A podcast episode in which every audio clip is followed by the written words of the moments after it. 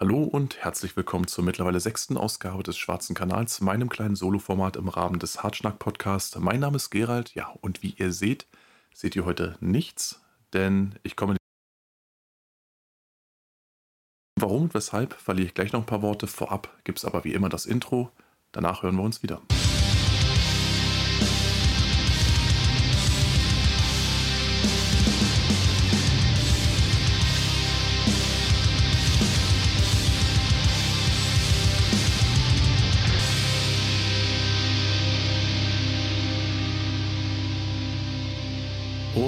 Wir sind zurück. Ja, und wie eingangs bereits erwähnt, schulde ich euch vielleicht so eine kleine Erklärung, warum ich dieses Mal vielleicht auch in der Zukunft auf das Videoformat verzichten möchte. Ich habe mir zu dem Thema in den letzten Wochen und Monaten eingehend Gedanken gemacht, habe das für und wieder abgewogen und musste gerade vor allen Dingen im Aufnahmeprozess immer wieder feststellen, dass es scheinbar nicht so hundertprozentig mein Ding ist, mich tatsächlich allein und nur mit ein paar Platten unterm Arm vor die Kamera zu hocken um euch etwas dazu zu erzählen. Mir fehlt bei dieser Sache halt immer und immer wieder, und das konnte ich halt auch in der Anzahl der einzelnen Takes, die ich dann aufgenommen und versaut habe und wieder aufgenommen habe, ja ganz klar feststellen, dass ich offensichtlich die Interaktion brauche. Gerade wenn das Gespräch vernünftig funktionieren soll, gerade wenn ich irgendwo glaubhaft und, und überzeugend meinen Standpunkt vertreten soll, dann brauche ich halt ein Gegenüber, mit dem ich mich tatsächlich direkt austauschen kann. Da reicht die Kameralinse scheinbar und offensichtlich nicht aus.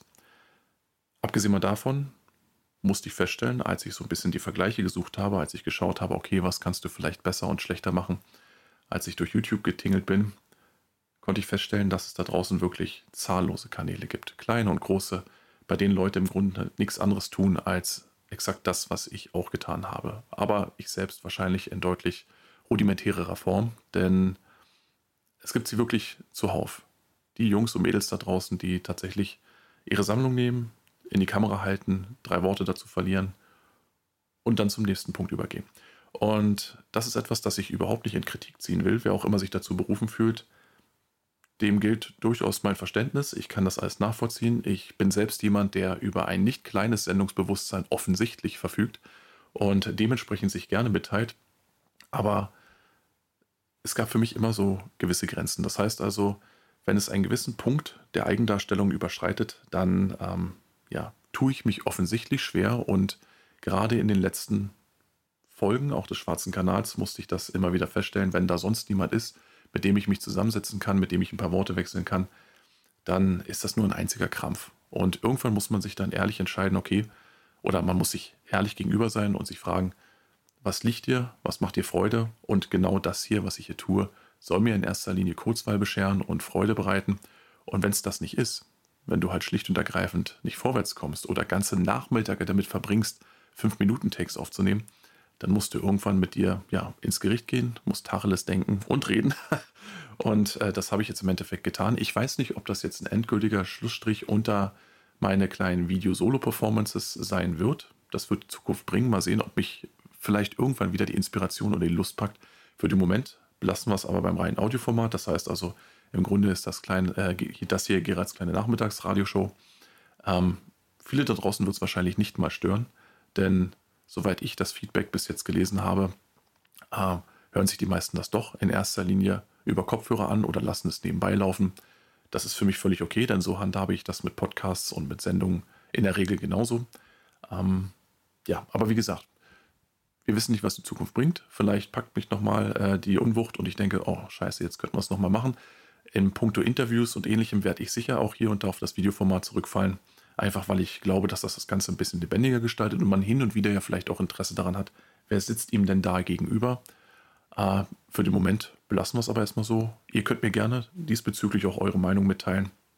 Aber ja, fürs Erste habe ich meine Entscheidung getroffen und lediglich ein äh, ja, überbordender ähm, Wall an Zuspruch würde lediglich dafür sorgen, dass ich vielleicht und möglicherweise meine eigene Handlungsweise nochmal überdenke. Aber ich glaube im Moment, da sind wir alle zufrieden damit, wenn es jetzt erstmal so weiterläuft. Ja, und äh, frei nach dem Motto, alles neu macht der ähm, ja, September. und äh, vielleicht auch so ein bisschen zurück zu den Anfängen. Da habe ich mir natürlich auch überlegt, Mensch, wenn du ohnehin schon merkst, dass du immer dann am besten funktionierst, gerade im Kontext dieses Podcasts, wenn du irgendjemanden hast, mit dem du interagieren und auf den du reagieren kannst, dann solltest du dir vielleicht mal überlegen, wie du das künftig auch in dein Solo-Format einbauen könntest, auch um den Leuten da draußen zu verstehen zu geben, dass ähm, wir ihre Meinung nicht nur schätzen, sondern sie eben vor allen Dingen auch wahrnehmen und einer wie ich dann hier und da auch sofort und gerne ähm, kommentieren würde. Aber bei mir das jedes Mal, und das mag dem einen oder anderen vielleicht komisch vorkommen, tatsächlich so ein kleiner Kampf ist, denn ich würde mich tatsächlich als ausgemachten Social-Media-Krüppel bezeichnen. Ich finde viele Auswüchse dieser modernen Technik ganz, ganz furchtbar und äh, versuche mich dem so gut es geht zu entziehen. Natürlich äh, beißt sich das so ein bisschen auch mit der Arbeit, die ich hier mache, einfach weil es ohne schlicht und ergreifend nicht geht. Ohne die Kommunikation mit den Leuten da draußen, ohne dass man diese Plattform beispielsweise als Informationsquelle nutzt oder anbietet, ohne direkt und schnell kommunizieren zu können. Also das funktioniert halt einfach schlicht und ergreifend nicht viel anders. Aber ich dachte mir, Mensch, gut, ne, wenn du schon ohnehin da deine Probleme mit hast und ähm, dennoch vielleicht auf das eine oder andere eingehen möchtest, dann solltest du vielleicht mal überlegen, ob du vielleicht nicht dir die Kommentarfunktion deiner Videos vornimmst, schaust, was dort Interessantes geschrieben wurde. Vielleicht nicht jetzt unbedingt äh, vor drei Jahren oder vor zwei Jahren, aber zumindest irgendwo in der letzten Zeit und worauf du vielleicht noch direkt eingehen könntest, weil vielleicht da draußen doch jemand auf deine Antwort oder auf eine Antwort wartet ähm, und ich definitiv nicht den Eindruck vermitteln möchte, dass uns das hier alles Schnuppe ist oder dass wir das einfach ignorieren. Wie gesagt, das ist so ein kleines, ähm, nur so ein kleines Teilautisten-Ding bei mir, aber hier und jetzt äh, nehme ich mir die Zeit und nehme mir die Gelegenheit und gehe auf ein paar jüngere Kommentare ein, gerade zu der letzten Folge, die ich mit der lieben Anna Apostate aufgezeichnet habe, weil hier eben auch Verschiedenes zur Sprache gekommen ist, das offensichtlich ähm, genau ja, euren Nerv trifft, speziell was die Preisentwicklung angeht und äh, wozu ich definitiv auch nochmal hier und da etwas sagen möchte. Einfach um euch zu bestätigen, jupp, ihr liegt da ganz richtig, jupp, ähm, da ist definitiv was in Schieflage geraten und ähm, das kann so gesehen nicht weitergehen, aber wie packen wir das Ganze nur an? Ja, dementsprechend gehen wir einfach mal rein in die Materie. Ja, und da schrieb uns unter anderem zum Thema Vinylpreise Into Eternity ins Gästebuch. Ich muss zugeben, dass ich mir zurzeit kein Vinyl leisten kann. Eventuell, wenn eine Rückerstattung ausgezahlt wird. Furor Bellicus 4204 schrieb uns, als, als ich die Preise für die neu veröffentlichten Luna Aurora LPs gesehen habe, bin ich aus allen Wolken gefallen. Ich liebe die Band echt, aber bei den Preisen bleibe ich bei meinen CDs. Und der lustige Pete schrieb unter anderem, Vinylpreise sind nicht mehr akzeptabel. Habe während der Pandemie und davor zwischen 80 und 200 Euro monatlich ausgegeben. Das könnte ich immer noch, aber ich möchte es einfach nicht. Ja, und ich denke, da kommen wir bei einem ganz wichtigen, wichtigen Punkt an, denn ich habe das in gewisser Weise auch schon in der Folge Grüß aus dem Sommerloch anklingen lassen. Ich glaube, es waren vornehmlich jene, die tatsächlich auch äh, während der Nullerjahre und der Zehnerjahre jetzt des neuen Jahrtausends tatsächlich aktiv Vinyl, CDs, Tapes gekauft haben, die kleine Versende und kleine Bands unterstützt haben. Es waren diejenigen, die tatsächlich dieses ganze Ding hier am Laufen gehalten haben, mit dem Geld, das sie bereit waren zu investieren. Und das hat nicht nur dafür gesorgt, dass wir uns für den Erhalt unserer eigenen Szene im Grunde selbst auf die Schultern klopfen konnten. Das hat leider auch dafür gesorgt, dass da draußen Leute mitgeschrieben haben, die meines Erachtens nichts mit der Kultur, mit der Musikkultur, in der wir uns bewegen, zu tun haben, aber alles damit zu tun haben, wie man tatsächlich ja, Gewinne optimiert, wie man Gewinnmaximierung betreibt und wie man aus einer Szene und vor allen Dingen aus einem Bereich, in dem Fall den von äh, physischen ja, Musiktonträgern, aber auch generell von physischen Medientonträgern, doch nochmal was rausquetschen kann, wenn man erstmal die richtigen anspricht und äh, den richtigen Trends irgendwo nachfolgt. Das heißt also, ich bin nach wie vor fest davon überzeugt, dass die aller, allermeisten Bands da draußen, aber auch die allermeisten Label da draußen, die sich quasi im Underground-Bereich bewegen, mit Sicherheit nicht diejenigen sind, die für, dafür verantwortlich waren, dass ähm, es hier zu dieser Preisexplosion kam. Definitiv nicht. Das heißt, da wurden ja teilweise Preisniveaus über Jahre gehalten und erst später, und wenn es gar nicht mehr anders ging, angehoben. Und viele haben einfach sich damit begnügt, dass die nächste Veröffentlichung finanziert werden konnte. Viele haben sich damit begnügt, dass sie hervorragende ähm, Aufmachung und hervorragende Verpackung quasi an den Start gebracht haben, die natürlich dann bezahlt werden mussten, aber dem Hörer dann eine ganze Menge in die Hand gegeben haben, neben der Musik selbst. Und die wenigsten von denen hatten tatsächlich den Gedanken, okay, jetzt kassieren wir einfach mal ab. Natürlich gibt es und gab es auch hier ähm, Ausnahmen, ne? siehe Grau beispielsweise. Aber im Großen und Ganzen würde ich von einer Ehrlichkeit und äh, von einer, ja, einer gewissen Direktheit sprechen, die dafür gesorgt hat, dass wir hier alle im Einklang miteinander sind. Dass die einen sozusagen sich bereit erklären, okay, ich nehme das Geld, mein hart verdientes Geld in die Hand, um mir meine Musik zu kaufen und nach Hause zu holen, obwohl ich sie genauso gut auch streamen oder runterladen könnte. Und die anderen haben sich dazu bereit erklärt, das Risiko, und das war anfangs definitiv noch ein Risiko, in Kauf zu nehmen, physische Tonträger zu produzieren und die Szene so weiter am Laufen zu lassen, selbst wenn jederzeit die Gefahr im Raum stand, dass man auf Scheiße sitzen bleibt. Und das ging mir ja als auch als, äh, ähm, ja, als Labelinhaber nicht anders. Das heißt also, Sachen haben nicht funktioniert, man blieb auf Sachen hängen und kickte dann ewig lange in die Röhre, musste feststellen, dass man hundert und aber hunderte Euro für etwas ausgegeben hatte, von dem man offensichtlich nur selbst überzeugt war. Und ja, das kann einen frustrieren, aber wir haben uns trotzdem ehrlich gemacht. Also ich hatte irgendwie das Grundgefühl, dass der Großteil der Szene einfach zufrieden ist damit, wie wir diese ganze Sache hier tatsächlich am Laufen gehalten haben.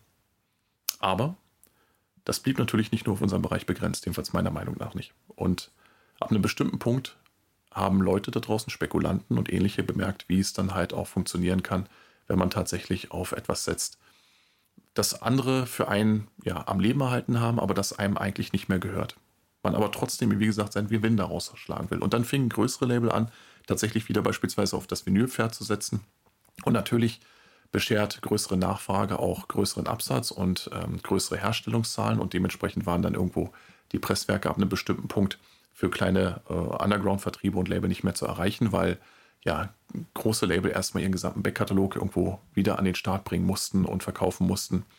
Und wenn du dann halt auch siehst, okay, ne, als Presswerk beispielsweise, wir äh, platzen aus allen Nähten, wir müssen vielleicht neue Leute einstellen, neue Kapazitäten schaffen und so weiter, dann ist das auch ein Punkt, der äh, die Preise erhöht.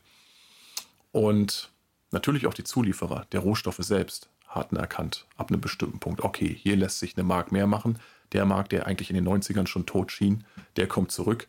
Jetzt greifen wir mit ab. So, die Gelackmeierten der ganzen Situation waren aber im Endeffekt die, die dieses ganze Pferd überhaupt am Laufen gehalten haben. Und das ist natürlich eine Sache, die hat mich in den letzten Jahren zusehends frustriert. Und ab einem bestimmten Punkt, und da komme ich auch so ein bisschen auf den Kommentar von dem lustigen Pi zum Sprechen, ähm, ab einem bestimmten Punkt dazu gebracht, aktiv mich dagegen zu entscheiden, zu kaufen. Jetzt definitiv nicht bei allem. Es gibt immer noch Label da draußen, die tatsächlich eine sehr moderate äh, Preispolitik fahren, denen ich immer noch ehrlich glaube, dass sie, wenn sie erhöhen, es nicht anders können. Sie müssen es tun, um selbst am Leben zu bleiben. Und wenn sie das brauchen, um am Leben zu bleiben, dann helfe ich gerne aus. Ähm, dass ich darüber hinaus aber ab einem bestimmten Punkt gesagt habe, passt mal auf, so Freunde, geht es schlicht und ergreifend nicht weiter. Und wenn man in der freien Marktwirtschaft mit irgendetwas tatsächlich eine Entscheidung oder ein Veto abgeben kann, dann mit seiner verdammten Geldbörse. Und genauso habe ich es dann ab einem bestimmten Punkt gehalten. Das heißt also, ich musste mich, leider Gottes, und es tat mir als, als Sammler wirklich weh, insoweit disziplinieren, als dass ich sagen musste, okay, du machst jetzt hier und jetzt Schluss, du äh, schaffst dir deine Preisobergrenzen für das, was du für verschmerzbar und ähm, ja, für machbar hältst. Darüber hinaus bleibst du aber einfach stur. So.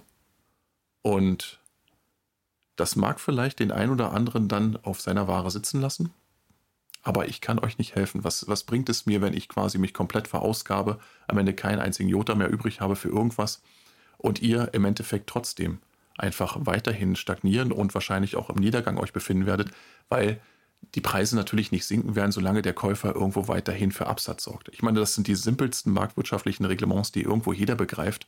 Und erst dann, wenn tatsächlich Absatz ausbleibt, gehen auch Preise wieder zurück. Das weiß jedes Kleinkind, aber trotzdem wird da draußen so getan, wenn wir eben nur über die nächste Preishürde kommen, wenn wir das nur das nächste hoch irgendwie packen, dann wird das schon irgendwie wieder werden. Das wird es nicht. Das wird es nicht. Nur mangelnder und ausbleibender Absatz sorgt im Endeffekt dafür, dass die preisrückläufig sind. Und wir befinden uns hier, glaube ich, auch schon auf einem guten Weg. Zum Beispiel wurde mir auch durch einen guten Freund schon bestätigt, dass auch in Presswerken selbst jetzt mittlerweile wieder Kontingente frei werden. Da, wo man teilweise früher oder vor zwei, drei Jahren noch irgendwo ein Jahr auf seine Veröffentlichung warten musste. Und ich sehe das auch eventuell schon als in gewisser Weise als Anzeichen dafür, dass die Dinge sich hier bessern. dass die großen äh, Label da draußen bemerkt haben, okay, ähm, vielleicht haben wir diesen Absatzmarkt, den wir irgendwo vermeintlich am Underground ablesen konnten, für unseren Mainstream-Segment überschätzt. Vielleicht sind doch nicht so viele da draußen willens, 38 Euro für eine Single-LP zu äh, bezahlen. Vielleicht ziehen wir uns da wieder so ein Stück weit zurück. Was im Endeffekt bedeutet, die Kaufentscheidung oder die ausgebliebene Kaufentscheidung hat dafür gesorgt, dass hier kein Absatz zustande kam, hat dafür gesorgt, dass Kontingente in den Werken frei wohnen, wird dafür sorgen, dass eventuell und möglicherweise tatsächlich auch im Underground-Bereich sich irgendwann die Dinge normalisieren. Aber irgendwer, und damit komme ich jetzt zumindest auch zum Schluss für diesen äh, Punkt, irgendwer muss sich irgendwann aktiv dagegen entscheiden, hier weiter mitzuspielen. Und wenn es nicht anders geht, als dass ich sage, okay, ich greife jetzt hier einfach nicht zu, dann, dann geht es nun mal nicht anders. Dann ist das so. Dann tut es mir leid um jeden, der dann irgendwo sich mit seinem Investment vielleicht verkalkuliert hat. Aber wie gesagt, es bringt euch auch im Endeffekt nichts, wenn ich mich wirtschaftlich ruiniere. Und die einzige Möglichkeit ist, wenn wir uns alle wieder so ein bisschen, ich sag mal, auf einen normalen Mittelwert zurückziehen, nicht mehr glauben, dass Vinyl alleine erfolgsgarantiert ist, nicht mehr glauben, dass eine Tape-Veröffentlichung da draußen 14 Euro kosten darf, sondern einfach uns daran erinnern, dass es mal anders war und uns ver verinnerlichen und äh, vergewissern, bewusst machen, das ist das Wort, was ich gesucht habe, dass allein wir es in der Hand haben. Und zwar in der Art, wie wir uns verhalten. Und wenn das bedeutet, dass wir uns disziplinieren müssen und dass wir uns hier und da einfach mal Dinge verweigern müssen, dann ist das im Grunde nicht anders als zu den Zeiten, als wir einfach die Kohle überhaupt noch nicht stecken hatten. Als wir vielleicht im Teenageralter waren, vielleicht alle zwei Wochen, alle drei Wochen vielleicht mal einen Zwacken in der Tasche hatten und sehr, sehr genau überlegen mussten, was wir uns nach Hause holen. Denn viel von dem Kaufverhalten, was wir heute haben, ist einfach nur noch ein schnelles, ich habe schon alle Klassiker, also kauf den restlichen Müll jetzt auch. Und plötzlich hast du wirklich Wahnsinnsabsätze im Raw Black Metal Bereich, den kein Mensch irgendwo, nur als Beispiel, irgendwie erklären kann. Mit Musikalität hat das äh, quasi freilich nichts zu tun. Gut, aber so viel dazu nochmal. Ähm, auch schon lange genug gerantet, in Anführungsstrichen. Wie gesagt, ich persönlich glaube, dass wir allein vorwärts kommen, wenn wir uns selbst überlegen, was wir unsere, mit unserer Kohle machen. Ja, und ein weiteres Thema, das sicherlich so manches Gemüt in den letzten Wochen erhitzt haben mag, war die große Wackenkausa. Und ich weiß noch, wie wir intern relativ geschlossen der Meinung waren, gebt denen mal drei, vier Tage, dann ist die Scheiße wieder ausverkauft, sobald die Tickets online sind. Und genauso ist es im Endeffekt gekommen. Ja, und dementsprechend äh, kommentierte auch beispielsweise Las Miranda, denn sie will ja 183 Wacken Open Air 2024 in Rekordzeit ausverkauft. Es ist den Leuten egal. Ja, und direkt darunter kommentierte äh, Rutger Gunnarsson, Grüße gehen raus an der Stelle. Die Infrastruktur war die Hölle im großen W. Ich persönlich bin froh, dass ich wieder zum Arbeiten da war und nicht als Fan. Diejenigen, die es auf den Platz geschafft haben, haben aber das Beste daraus gemacht. Ich hatte aber das Gefühl, dass solche knallbunten Ballermann-Tourismus-Fans schon freiwillig nicht angereist sind. Das war schon ein Vorteil an dem Wetter. Am meisten Spaß hatte ich aber dennoch mit den südamerikanischen Besuchern. Ja, und ich denke, hier werden auch so ein paar Punkte zusammengefasst, die, äh, um das Ganze zu verstehen, nicht ganz unwichtig sind. Denn ob es den Leuten wirklich egal ist, das mag ich vielleicht so ein Stück weit äh, bezweifeln, aber ich glaube, dass tatsächlich Wacken mittlerweile Größenordnung und auch eine Konstanz erreicht hat, die für viele ein essentieller Baustein in ihrem Leben geworden ist. Das heißt, einmal im Jahr fährst du auf Wacken, Ende aus Mickey Mouse. So. Und wenn du das seit 20 Jahren tust oder seit 25 Jahren und dort immer wieder dieselben Leute triffst und immer wieder dieselbe Atmosphäre vorfindest, ob die nur gut oder schlecht ist, ist es erstmal scheißegal. Hauptsache ist dasselbe. Dann ist der Mensch als Gewohnheitstier äh, dazu ähm, veranlagt, das einfach immer wieder durchzuziehen. Rain or Shine, egal ob es nur scheiße ist oder gut. So. Und da werden solche Begleiterscheinungen wie zum Beispiel Ballermann-Fans oder rangekarrte Seniorenclubs oder ähnliches einfach nur noch ja vielleicht mit einer gewissen Belustigung, vielleicht auch mit einem gewissen Ärgernis irgendwo mit wahrgenommen, aber so richtig kratzt man sich nicht mehr daran. Insofern ja, auch ein Stück weit vielleicht egal, aber man übersieht die Dinge vielleicht auch einfach so ein Stück weit. Ne? Man nimmt sie als Teil des großen Ganzen hin. Was äh, kümmert schließlich die Eiche, wenn sich das Schwein an ihr kratzt? Das Ding ist, bei allem Verständnis für die ähm, ja, langjährigen Besucher und die Hardliner-Fans, ich bin keiner von denen, definitiv nicht. Ich war zweimal da und das hat mir gereicht, aber äh, ich kann diese Leute nachvollziehen. Hundertprozentig ist es dennoch so, dass ich hier wahrscheinlich aus, von meiner Warte aus ähm, ein einen ähnlichen Punkt machen würde, wie beispielsweise beim Ankauf von Vinyl, beim Ankauf von Tonträger. Denn das, was man eben nie vergessen darf, ist, dass man mit seiner Eintrittskarte beispielsweise all das, was schlecht läuft, einfach unkommentiert weiterlaufen lässt. Denn einzig und allein das Ausbleiben von Ticketverkäufen, beispielsweise nach so einem katastrophalen Jahr wie diesem, würde im Endeffekt dafür sorgen, dass vielleicht mal aktiv darüber nachgedacht wird, eine Infrastruktur ähm, ja, zu schaffen oder zumindest in der Hinterhand zu behalten, die für solche Ernstfälle definitiv geeignet ist, anstatt den Leuten immer wieder zu sagen, ja, haltet durch, vielen Dank für euer Verständnis, ähm, das habt ihr super gemacht, äh, hier äh, habt euer Leckerli und dann äh, kostet die Karte jetzt 30 Euro mehr.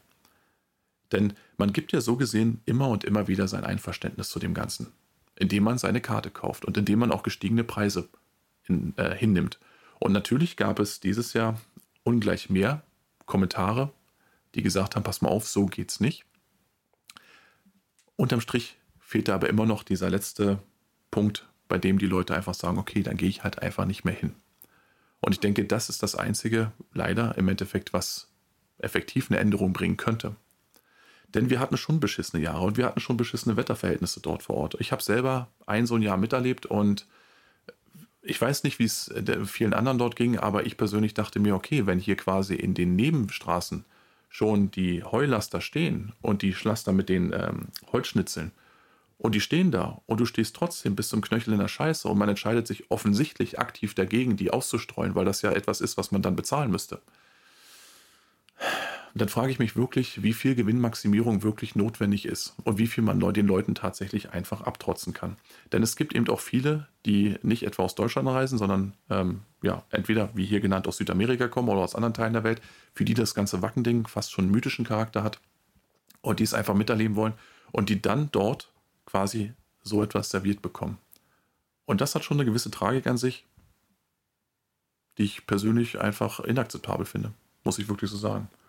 Und ja, schlussendlich wird es auch hier wieder Gespräche geben und auch hier wird es wieder den Fandialog geben und auch hier wird man wieder Besserung geloben und auch hier wird im Endeffekt wieder alles genauso bleiben, wie es vorher war. Weil die Leute schon klar gemacht haben, dass das für sie so akzeptabel ist. Und wenn das so ist, egal ob das nur wirklich akzeptabel ist oder eben einfach nur ja, äh, hingenommen wird und toleriert wird, du verdienst, was du tolerierst. Und jeder Einzelne, der dann im nächsten Jahr da sitzt und vielleicht einmal mehr genau sowas miterleben muss, der muss sich vielleicht doch irgendwann die Frage stellen, habe ich auch einfach Mitschuld daran? In der Art und Weise, wie ich mich schlicht und ergreifend von Dingen, die ich vielleicht mal geliebt habe, aber jetzt nicht in der Lage bin, mich zu lösen, wie ich damit äh, teilweise mitverantwortlich bin für diese Dinge. So sehe ich das jedenfalls. Aber auch hier gerne wieder rein in die Kommentare, falls ihr irgendwo eine andere Meinung dazu habt. Das soll jetzt nicht dieses typische, hier, äh, bringt mal ein bisschen Traffic auf unseren Scheiß. Mich interessiert es halt einfach wirklich, weil ich nämlich natürlich auch verstehen will, was auch vor allen Dingen deutsche Fans dazu treibt, bei der profunden Auswahl, die wir haben, an Alternativen dorthin zu fahren und sich dem immer wieder auszusetzen. Es würde mich ernsthaft interessieren. Ich will keinen von denen, wie gesagt, runtermachen, aber es würde mich interessieren, was die Menschen dazu bringt. So, äh, Raba, Rhabarber, ne? eine Menge gelabert schon jetzt zu dieser Stelle. Ich denke, wir kommen jetzt als nächstes erstmal wieder zu ein paar Neuvorstellungen. Ähm, ein paar weniger an der Zahl. Ich will euch nicht irgendwo äh, zu viel von eurer nachmittaglichen Zeit stehlen. Für den Moment soll es das aber erstmal gewesen sein mit den ähm, Kommentaren. Besonders freuen wir uns natürlich über alle, die einfach nur Codes schreiben. Mensch, du, vielen Dank für die Codewahl, vielen Dank für die gute Unterhaltung. Äh, wenn wir ein Herzchen darunter setzen, seid euch sicher, uns bedeutet das sehr viel mehr als ein einfacher Klick. Uns bedeutet das eben, dass wir weitermachen. Ne? Denn dass wir hier quasi eure Zeit ähm, euch stehlen dürfen, bedeutet auf der anderen Seite, dass wir uns die Zeit nehmen müssen. Und das machen wir, weil wir eben sehen, es kommt gut an. Und weil wir sehen, dass da draußen Leute wirklich darauf vertrauen, dass wir weitermachen und dass das hier vorwärts geht. So, aber wie gesagt, jetzt genug zu dem Thema erstmal. Wir machen weiter mit Musik und ähm, ja, mal gucken, was hat denn da als letztes beziehungsweise als neuestes den Weg in meine Sammlung gefunden. Ja, und ich denke, den Anfang werden dabei dieses Mal von euch wird sich vielleicht erinnern, deren Demo-Tape Sadistic Sorcery war schon in Ausgabe 2 des Schwarzen Kanals mal kurz Thema gewesen. Naja, jedenfalls hat man dieser Tage jetzt via Iron Bonehead das eigene Debüt an den Start gebracht, At Midnight by Torchlight. Und ja, so gesehen sich weiterhin ganz offensichtlich die Aufgabe gestellt, all das zusammenzutragen, was für mich zumindest wirklich guten Black Metal ausmacht. Also wir haben hier eine wunderbare atmosphärische Erhabenheit. Wir haben hier teilweise grimmige Abtempostrukturen. Wir haben aber auch ab und zu mal den Brit auf dem Mitternachts-IC, also das Gaspedal wird auch teilweise voll durchgezogen. So oder so gibt man sich aber ganz klar nicht damit zufrieden, hier einfach siebenmal denselben, denselben Track, dasselbe Stück einzuspielen und das Ganze dann Underground zu nennen. Man ist auf Weiterentwicklung aus, ganz klar, also auch im Vergleich zum Demo-Tape. Man ist auf Variabilität aus. Man wirkt dabei aber trotzdem so authentisch, dass ich persönlich mich da sehr von angesprochen fühle und auch gewisserweise schon, in gewisser Weise schon hier einen der Kandidaten für das Album des Jahres sehe. Wie das Ganze im Endeffekt klingt, das gebe ich euch an dieser Stelle mit dem Eröffnungsstück Abyssonaut mit. Dieses und vor allen Dingen der Ausklang des Albums, Eastern Boar, ähm, sollten euch einen relativ guten Überblick geben über die Qualitäten dieses Albums. Und ja, wenn euch das Gehörte zusagt, dann würde ich definitiv überlegen, ob man hier nicht einen Teil seiner sauer verdienten Kohle vielleicht zum Einsatz bringen kann.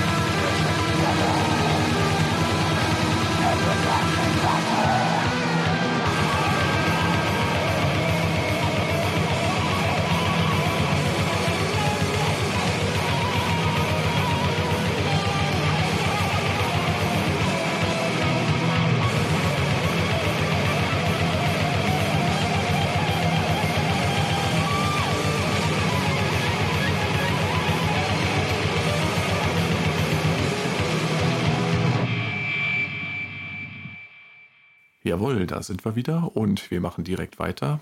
Bleiben so gesehen auch in den USA, zumindest vermuteterweise, denn die Band mit dem klangvollen Namen Blutumhang soll zumindest einen Teil ihrer Belegschaft dort drüben stationiert haben. Der musikalische Nukleus der Truppe soll sich angeblich in Norwegen aufhalten. Genaueres weiß man nicht. Auch die Begleitblätter der LPs schweigen dazu. Aber wie dem auch sei, es soll ja gar nicht so wichtig sein, wo kommen die her, sondern nur, wie klingen die. Und ähm, da muss man tatsächlich, und so ging es auch mir, vielleicht auch erstmal über den etwas, ähm, ich sag mal, speziellen ähm, Bandnamen hinwegschauen. Nicht etwa, weil der nicht gut gewählt wäre oder weil der klangvoll wäre, sondern einfach, weil man hier vielleicht die falschen Assoziationen bekommt. Ich persönlich bin in erster Linie von irgendeinem Raw Black Metal oder Keller Synth Projekt ausgegangen. Auf jeden Fall von nichts, was meine Aufmerksamkeit wirklich wert wäre. Aber ich wurde relativ schnell eines Besseren belehrt. Auch wenn ich dann einmal mehr feststellen musste, dass ich zu der Blutumhang-Party selbst wohl relativ spät erst einmal gekommen war.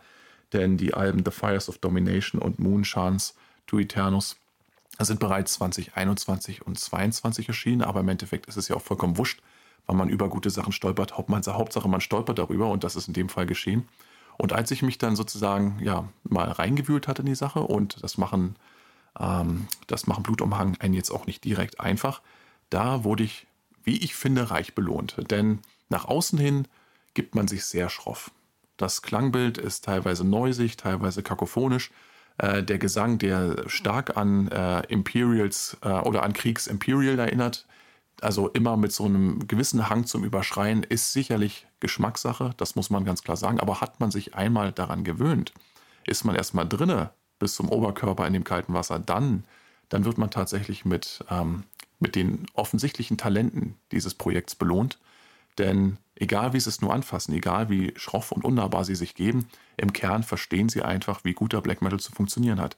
Wie man das Ganze strukturell integer auf die Beine stellt, wie man ihm die richtige Atmosphäre und die richtige Catchiness beimisst, äh, wie viel Keyboard so eine ganze Sache verträgt, auch wie viel Krach das Ganze auf der anderen Seite eben tatsächlich vertragen kann man verliert den Hörer nie komplett aus den, ähm, aus den Augen, aber man macht es ihm auch nicht einfach. Und ich muss sagen, das finde ich auch völlig in Ordnung so. Und selbst wenn die erste Platte noch so ein bisschen ja, krachiger war insgesamt und man auf dem zweiten Album, von dem ich euch gleich auch noch was einspielen werde, Moonshines to Eternus, eben so ein bisschen, ja, ich würde fast sagen, so ein kleines bisschen zugänglicher schon zu Werke geht, bleibt das Ganze unterm Strich dennoch eine Herausforderung, aber eine, die sich lohnt.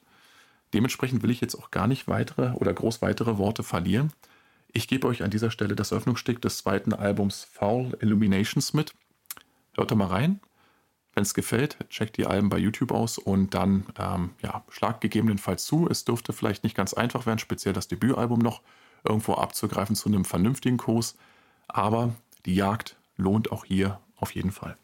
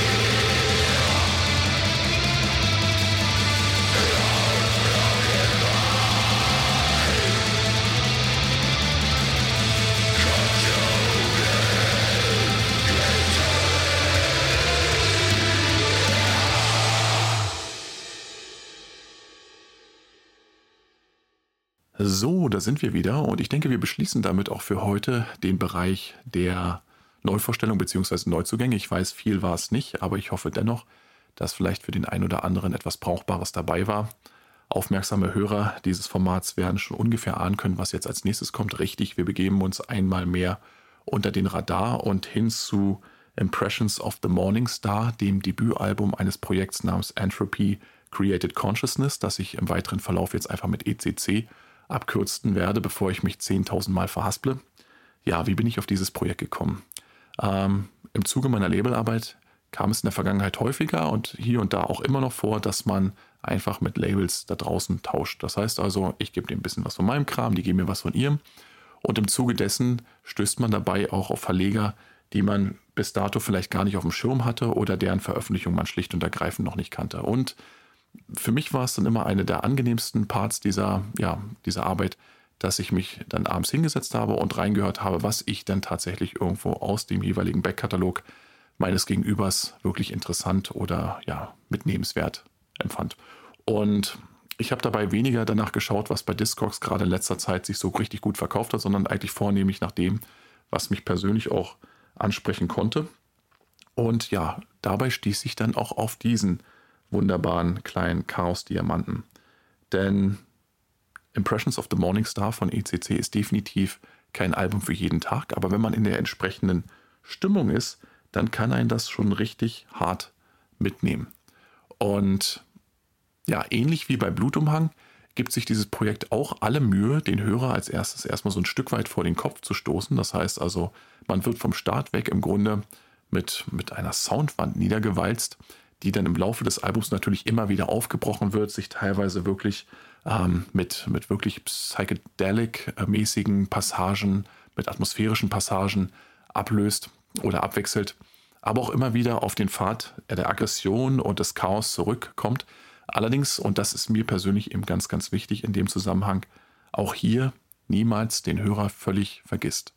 Denn es bringt einfach gar nichts, wenn du einfach nur äh, ja, Noise, Klangcollagen dort rausballerst und erwartest, dass irgendjemand dem einen Daumen hoch gibt. Du musst eben daran denken, dass bei aller künstlerischen Tiefe und bei allem Willen, sich quasi Gesetzmäßigkeiten und Trends nicht zu beugen, es immer noch die Hörer sind, die schlussendlich ja, dein Album, deine Veröffentlichung kaufen sollen und gut finden sollen. Äh, wenn das nicht der Fall ist, dann kann man natürlich auch einfach irgendwo sich in den Keller setzen und dort so lange rumlärmen, bis man schwarz wird. Wenn das das Einzige ist, wo man tatsächlich bei der künstlerischen Expression irgendwo Wert drauf legt, dann ist das für mich okay. Dann kann ich das sehr gut akzeptieren. Aber in dem Moment, wo Leute tatsächlich sagen, okay, hier, ähm, Label XY, bitte verlegt mein Album, da finde ich persönlich auch, sollte man zumindest auch daran denken, dass da draußen irgendwer sich das auch anhören muss und soll. Und ich finde, das haben ECC tatsächlich auf Impressions of the Morning Star tatsächlich auch geschafft. Ne? Ähm, allen Widerständen zum Trotz. Denn ähm, man findet immer wieder auf einen zugänglichen Weg zurück. Das muss man sagen. Also, das in gewisser Weise ähm, ja, wird hier auch die These oder zumindest die Vermutung unterstützt, dass dieses Projekt eventuell in Kanada ansässig ist, denn mich hat es oft genug an eine angeschwärzte Version von Strapping Young Led erinnert. Diese Truppe wird dem einen oder anderen da draußen sicherlich was sagen. Eine Band, die man wohl am ehesten im Industrial Metal Sektor zuordnen könnte und die in der Vergangenheit auch oft genug mit Musik, mit Alben mit einer Wucht aufgewartet hat, die viele einfach überforderte. Ne? Speziell ihr absolutes Überklassiker-Album City war seinerzeit auch für viele Musikredakteure einfach eine Spur zu viel.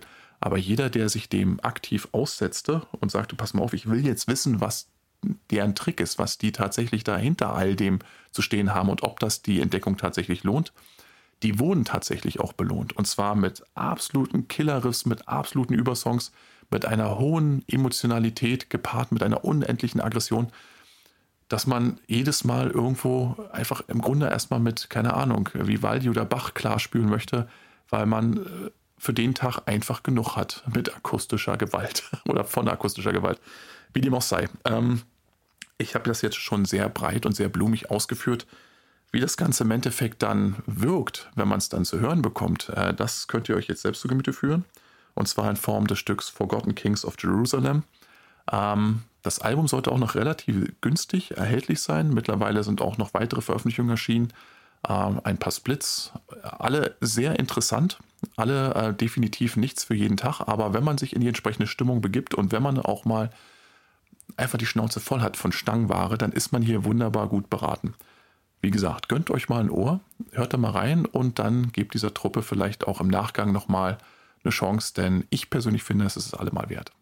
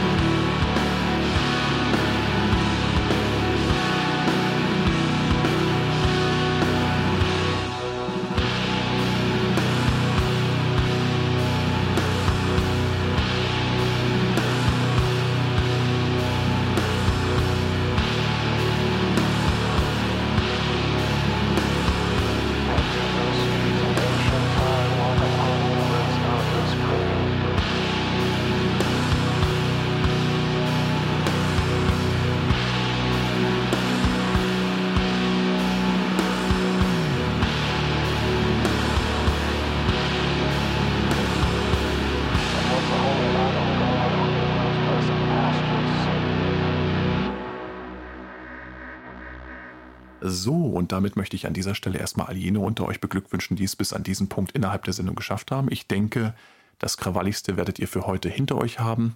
Ja, jetzt wird sicherlich auch den einen oder anderen da draußen geben, der sagen, äh, was kommt denn jetzt? Äh, nur noch der ganze weichgespülte Scheiß wieder. Why are you gay? Muss das sein? Äh, ja, es muss sein.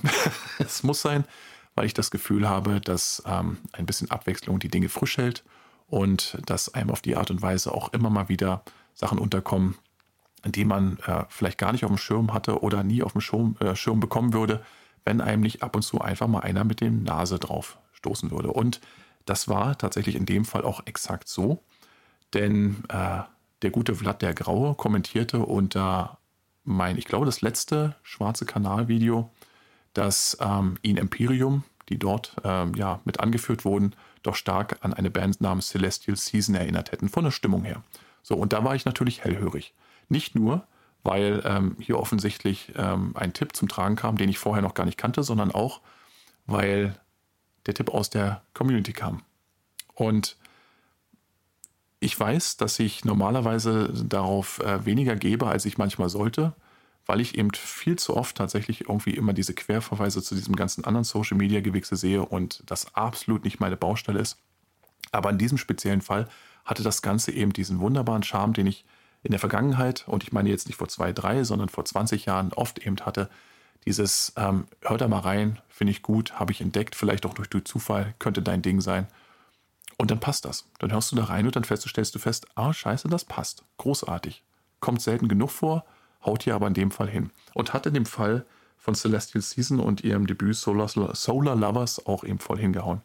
Denn äh, Celestial Season, obwohl sie denn aus den Niederlanden sind, klingen schon verdammt, verdammt nah nach, ähm, ja, eher so diesem britischen Doom, 90er Doom, diesem typischen My Dying Bride, äh, früher Anathema Sound, der äh, für mich persönlich gerade zum Herbstanfang genau das Richtige ist. Ne?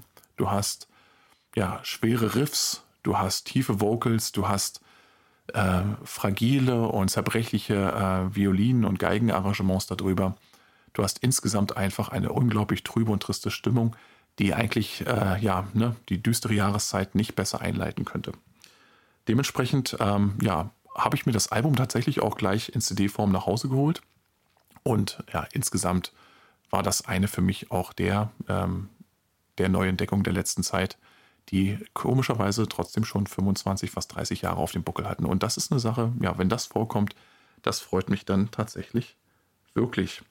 Ähm, euch gebe ich jetzt natürlich an dieser Stelle auch nochmal ein ähm, kleines Hörbeispiel mit, damit ihr vielleicht äh, ja, versteht, was ich meine. Vielleicht aber auch dazu getrieben werdet, ach scheiße, das brauche ich jetzt auch. Der Herbst drückt näher, ich brauche meinen entsprechenden Soundtrack, vielleicht muss ich den auch mal ergänzen. Ähm, Decameron, das Stück, das jetzt gleich eingespielt wird, äh, ist auf jeden Fall, ähm, oder steht auf jeden Fall gut stellvertretend für den Rest des Albums. Zwei Violistinnen sind Violistinnen und ich meine jetzt tatsächlich ungegendert, echte Frauen sind hier mit am Start. Ähm, das gibt dem Ganzen so eine wunderbar hm, zarte Note, wie ich finde, die, die einfach passt. Die einfach passt. So, genug geschwurbelt. Ähm, hier geht's los. Na,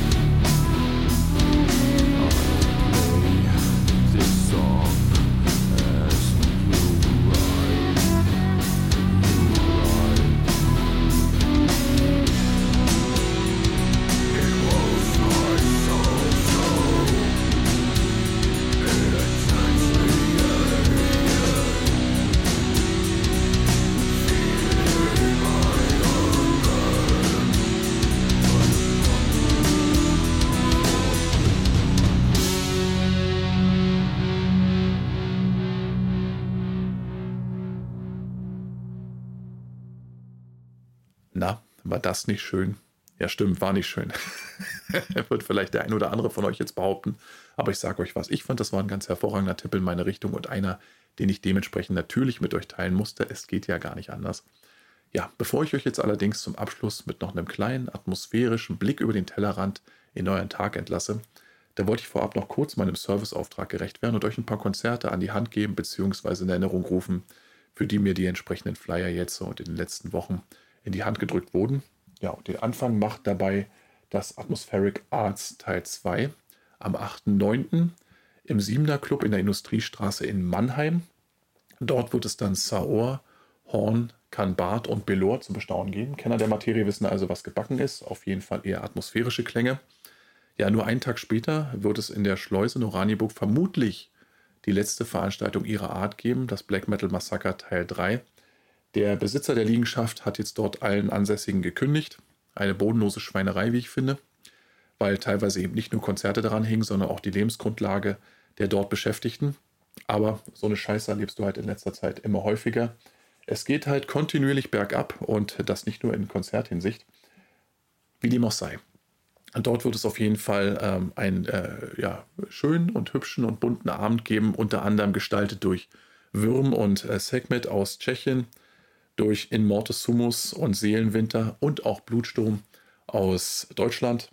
Das heißt also, auch hier weiß jeder Kundige sofort, was anliegt. Underground Black Metal galore. Da muss man sich jetzt nicht irgendwelchen großen Illusionen hingeben. Das wird krachig, das wird laut, das wird Underground und das wird wunderbar konspirativ, so wie es verdammt nochmal eigentlich auch sein soll.